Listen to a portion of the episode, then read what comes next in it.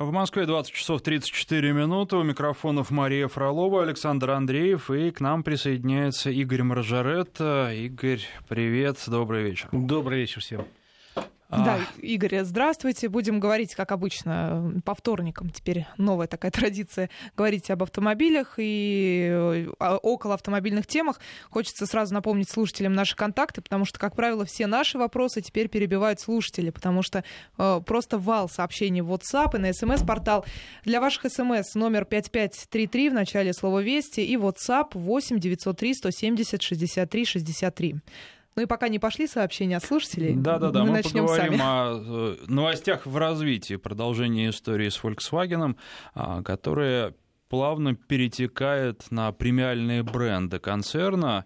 А, Концерн пытается их защитить, но сможет или нет, пока непонятно. Вот э, как сможет?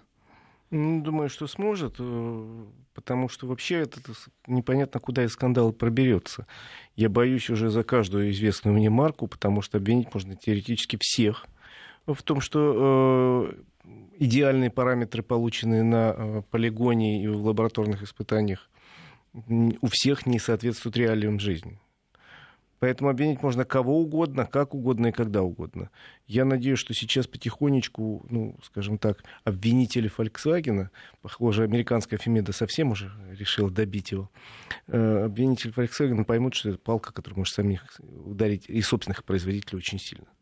Ну а как она ударит американских производителей? Они, наверное, все-таки не так широко представлены в Европе для того, чтобы по Особенно. ним был нанесен столь же серьезный удар. Дело в том, что с немцами это как? Ведь их же и свои тут же начали ругать, и там не было а, того, что все-таки Volkswagen, он какой-никакой, может быть, плохой, может быть, даже где-то обманул, но наш.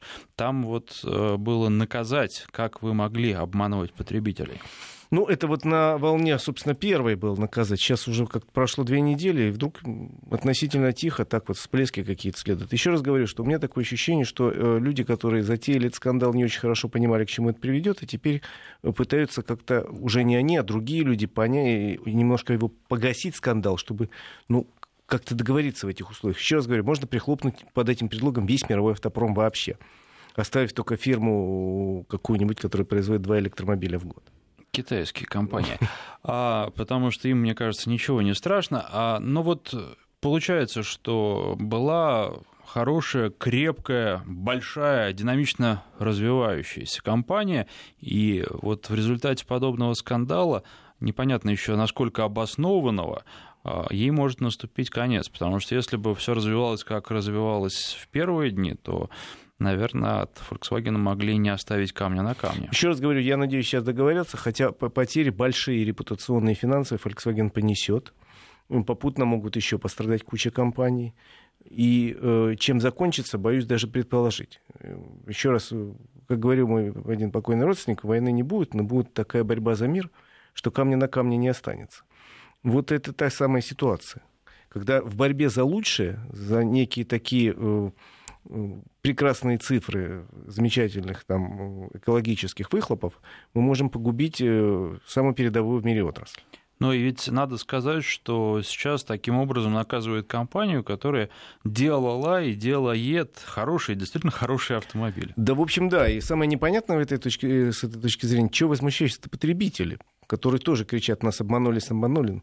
Нас обманули, вам подсунули лучший мех, называется мы вас вроде как мы вам дали лучший автомобиль, чем он мог бы быть, если бы он выполнял все экологические нормы. Лучший по своим параметрам. Но вот он мне ехал, кажется, что... там, я не знаю, потреблял меньше горючего и так далее. Здесь российские потребители отличаются от европейских потребителей, и у нас за это компанию ну, вряд ли станут ругать, потому что понятно, что у новых автомобилей э, выполняются достаточно жесткие требования, и они меньший, существенно меньший вред наносят э, окружающей среде, чем автомобили, которые выпускались 10 или 20 лет назад.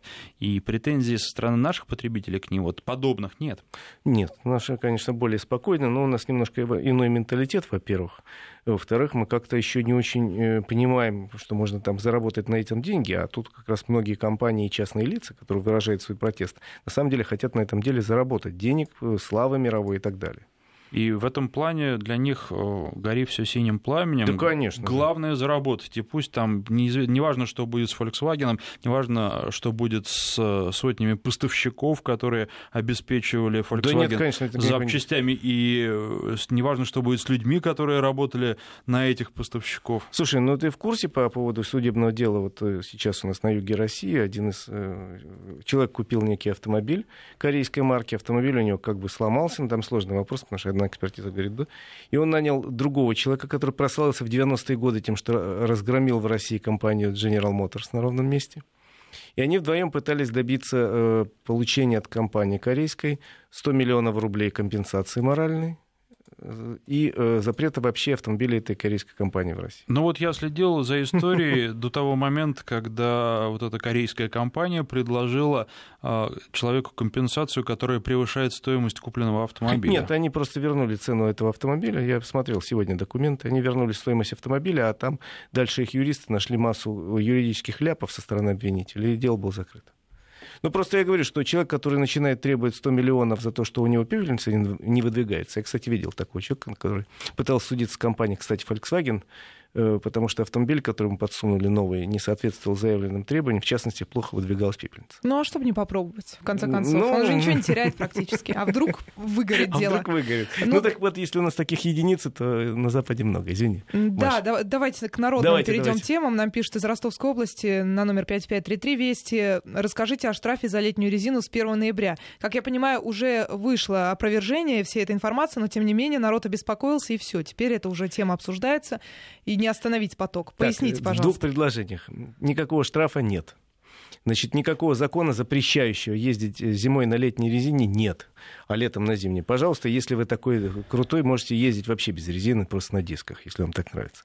Лучше, кстати, на дисках, да. чем... И резину сэкономить можно. Это вопрос вашей личной безопасности. И, в общем, я, конечно, всем друзьям, всем знакомым говорю, конечно, зимой на зимний, летом на летний. Причем зимой решайте сами, нужны вам шипы, не нужны. Это зависит от того, где вы ездите. Но лучше менять. Хотя по закону нет. Есть регламент э, таможенного союза, который говорит, надо зимой ездить на зимнем, летом на летнем, но он устанавливает, э, говорит, что сроки устанавливает каждая страна и каждый регион, и там не прописано никакого наказания. То есть, э, если вы можете ездить на, на лысой летней резине, бога ради, по льду, если вам так нравится, ну, в общем, я сочувствую вашим друзьям, знакомым, родственникам, которые с вами есть. Но здесь, наверное, еще нужно иметь в виду, что никакого наказания нет, но если произойдет авария, то с большой долей вероятности, если э, сотрудники ГИБДД, Конечно, которые Саша. Э, будут делать, работать на месте аварии, mm. посмотрят на вашу резину, увидят, что она летняя, то с большой долей вероятности виновником будете признаны да, вы. И сотрудники сотрудники страховых компаний, которые в этом смысле будут решать, кому там э, какие деньги после того, как э, примут решение гаишники, тоже скажут, а зачем? Вы однозначно э, пренебрегли всеми требованиями безопасности, ваша вина, пожалуйста, платите деньги. И ну, в, дан, в данном случае они будут понятно, правы. Что они будут правы. Понятно, что люди думают, ну, с кем угодно, только не со мной. Но вот как раз чаще бывает с теми, кто так думает. Безусловно. Но а вообще имеется хоть какая-то статистика или примерное понимание, происходят ли аварии именно по причине неправильно установленной резины? Много ли таких аварий? И, может быть, действительно такой закон нужен? Статистики такой нету однозначно. Э, понимания, как часто происходит, э, думаю, что нету. Может быть, по региону где-то по какому-то есть, но в целом по России нет. Наказания, я думаю, что никакого не нужно, потому что, ну, как вы реально представляете, друзья, вот бегают гаишники по улице, вот в пробке машины стоят и смотрят, что там написано. Значит, э, снежиночка нарисована, значит, хорошо, ну, все почему же на посту останавливать? Ну, Или ну, в рамках как, спецоперации? Ну, да. Как, Поймай как, резину. Поймай резину. Ну, глупо это на самом деле, и нигде в мире такого нет. Есть, допустим, запрещение на летнюю резину зимой и наоборот в Финляндии. Э, и более того, там, если обнаружат, что вы зимой едете на летней резине, теоретически могут отправить на штрафстоянку. Но там, опять же, не проверяют, там просто четче, чем у нас, прописана ответственность перед страховой компанией в случае ДТП. И все. Проверить вот это в массовом порядке невозможно, но только во время техосмотра. А техосмотр да, все проходят, как правило, там, ну, допустим, человек проходит летом. Ну и чего? Ну, на самом деле можно было бы иногда проверять, например, во время сильных снегопадов, а нет ли людей на летней резине. Кстати, они хорошо заметны во время снегопадов. Да, они очень хорошо заметны. Я даже тут видел ролик под названием «Керлинг э, в Хабаровске». Да, это я тоже видел этот ролик. Знатное видео. Чудесный ролик. Поэтому всем рекомендую, сейчас уже заморозки ночные есть. Вообще, когда температура среднесуточная падает ниже, мину, ниже плюс 5, пора уже переходить на зимнюю резину. Ну, надо сказать, что да, что их жалеть, не, надо просто правильно эксплуатировать резину, и тогда ничего с шипами не будет, потому что они рассчитаны на то, чтобы в том числе и в такую да. погоду. Потом сейчас шипы, они, в принципе, утапливаются, там ничего особенно не происходит. Вот, а тем более, ну, нужны ли шипы, я, например, не пользуюсь. Но это личное дело каждого. Ну, это дело привычки, потому что... Ну, дело привычки и дело опыта. все таки для неопытных водителей предпочтительнее шипы. Ну, я могу поспорить. Я считаю, что это все таки дело э, брать не брать шипы зависит от того, где ты ездишь. Если человек ездит по обледенелым дорогам, конечно, шипы в ряде случаев лучше. А если как в Москве и Подмосковье, где более-менее дороги чистят, там вопрос такой. Ну, к сожалению, в Москве и Подмосковье бывают такие подлые моменты, например, на эстакадах, когда вся трасса сухая, выезжаешь на эстакаду, которая обдувается ветром, и температура, она быстрее охлаждается. И там а, очень скользко становится. И особенно начинающий водитель к этому может быть совершенно не готов. Если еще и машина а, на резине без шипов, тогда может быть совсем не А может быть ситуация, когда сухо, выезжает человек, чуть-чуть полило водой, выезжает приезжает на Булыжную набережную, где рельсы и поехал на шипах. Ну, всех э, ситуаций не перечислишь, сейчас новости потом.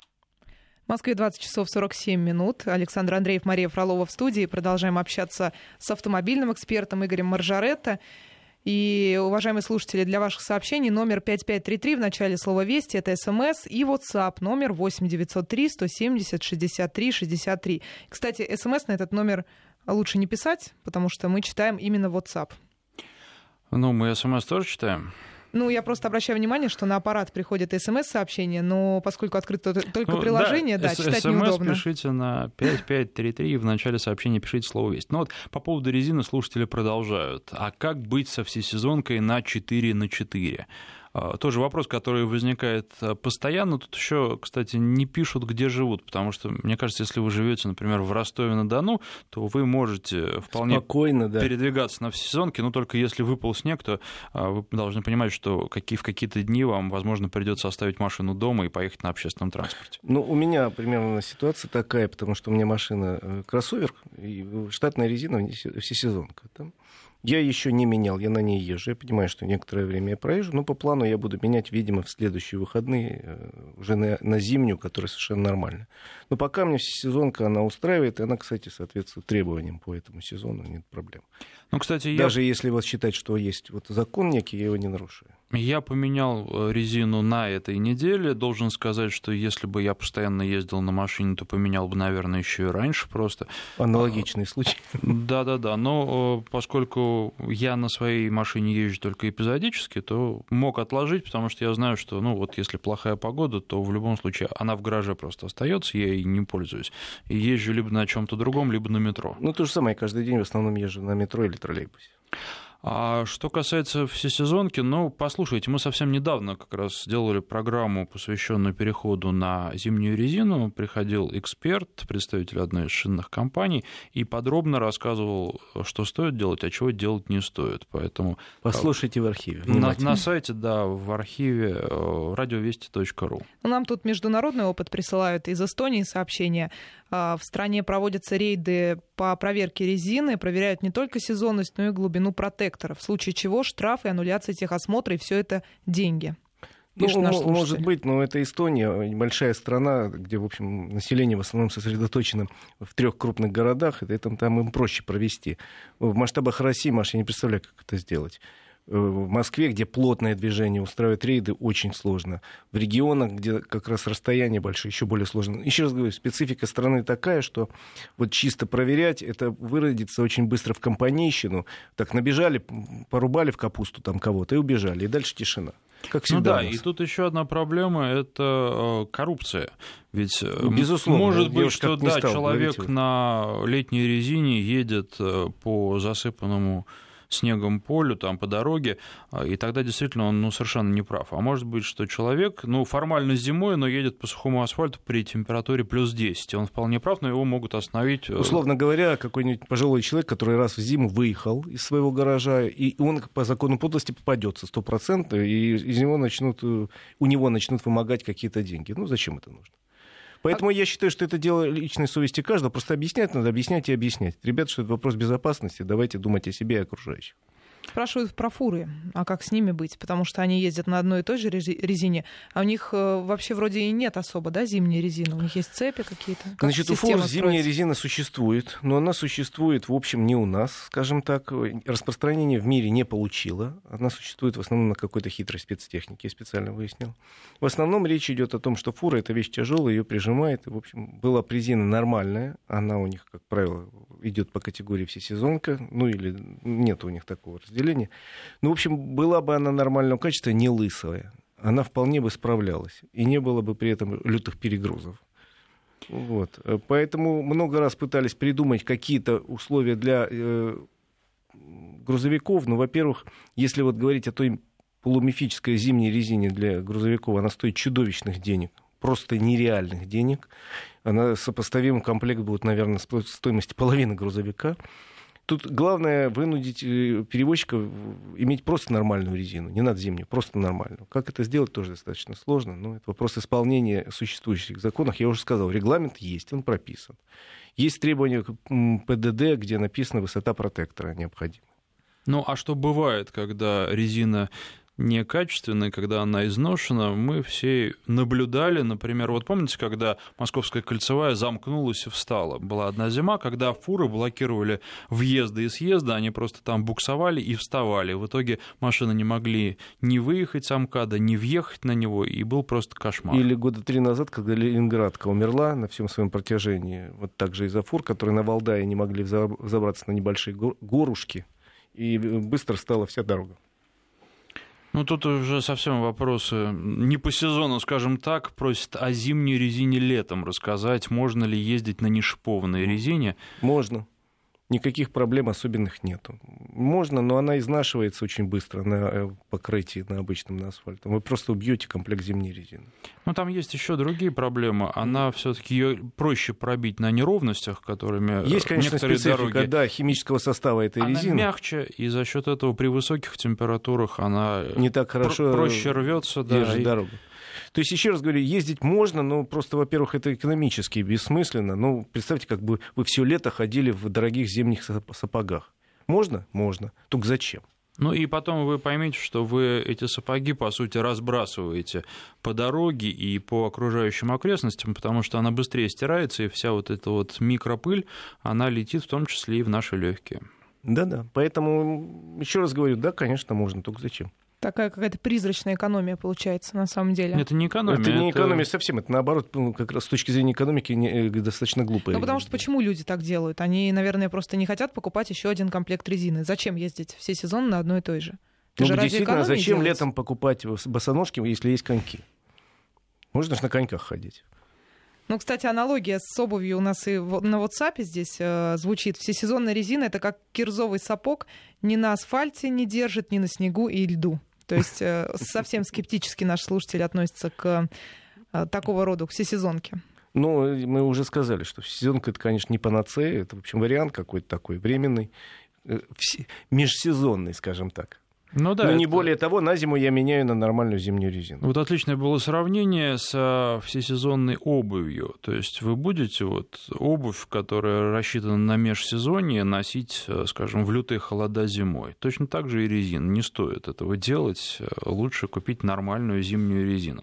Ну вот э, пишут, зимняя нешипованная резина паршиво работает на мокром асфальте. Вы знаете, э, далеко не вся.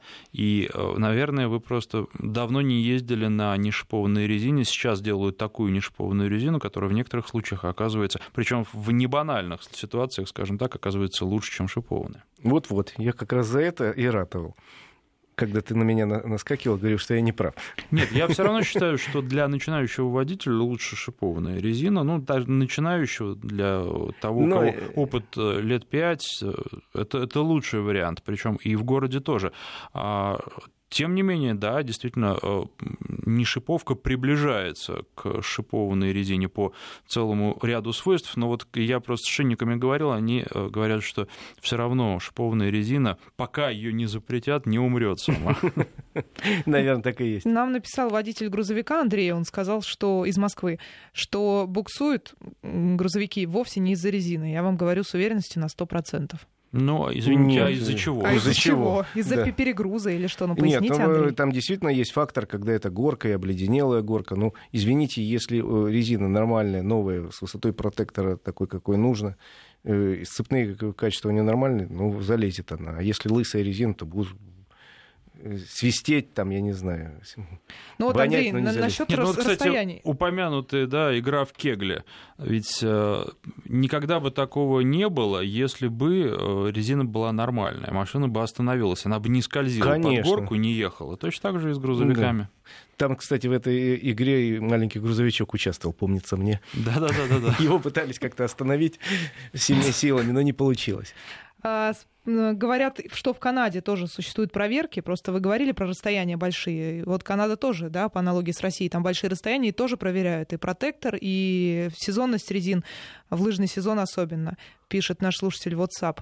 Ну, Но... им проверяют, допустим, в Австрии зимой в, в Тироле наличие цепей. У них шипы запрещены, но вы, если едете зимой в горы, должны иметь у себя цепи противоскольжения в багажнике. Проверяют некоторые страны, я говорю, но я еще раз говорю, в нашей стране категорически против, когда у нас появляется новое наказание. Ну, почему-то идеи по поводу новых наказаний появляются вот как грибы. После дождя вот за, за неделю, за последнюю, был пяток предложений, хотя неделя только началась. Поэтому, ребят, давайте посмотрим, что у нас происходит. И тут вопрос, конечно, я же говорю, а в Германии нету наказания, но потом страховая компания тебя раскатает просто вот в, в ноль, mm-hmm. если ты будешь виновником ДТП. Ты всю жизнь будешь платить за собственную глупость. Поэтому я говорю, что вопрос спорный. Сразу два сообщения нам просто на одну тему из двух разных регионов пришло насчет платных э, дорог для грузовиков с 15 ноября. Интересуют слушатели из Ростовской области, из Краснодарского края. Э, система эта вводится пока с 15 ноября, хотя дальнобойщики уже устраивают акции протеста. И она предусматривает сбор тяжелых грузовиков свыше 12 тонн грузоподъемностью, которые реально э, разбивают дороги. Это правда. Сумма, сколько будут собирать, непонятно, потому что сначала было 3,80 с километра, теперь говорят 3,05, что ли. И 15 ноября совсем будет не за горами, но пока еще разговоры входят, может это двинуть э, введение этой меры, потому что очень много людей против. И самое главное, не очень понятно, будет ли корректно работать система. У нас же самое главное, даже очень хорошая идея часто опошливается из-за того, что система работает плохо, наказывают невиновных, и на, наоборот виноватые уходят. Вступит ли в силу, не знаю, разговоров много ходит. Окончательное решение за правительством. Ну вот э, не хотелось бы ничего плохого говорить про дальнобойщиков, и не буду ничего плохого про них говорить, но тем не менее вот эти приведенные примеры с лысой резиной на грузовиках, э, доказательства чего мы видим каждый год на дорогах, каждую зиму, свидетельствует о том, что экономят деньги на всем, в том числе Конечно. на безопасности. Поэтому кто здесь прав, а кто виноват, э, тоже факт, что дороги от тяжелых грузовиков страдают. Поэтому... Очень сильно. Причем один грузовик свыше 12 тонн грузоподъемности разбивает, разбивает дорогу больше, чем 10 тысяч легковых автомобилей. Это известное соотношение. И еще одно соображение. Ведь э, говорят они, что мы платим уже дорожные налоги, но дорожных налогов не хватает для того, чтобы сделать хорошие дороги. И, наверное, неправильно все перекладывать на дорожный налог. Получается, что а, платить за улучшение дорог будут те люди, которые здесь живут, а иностранцы, которые сюда приезжают, платить не будут.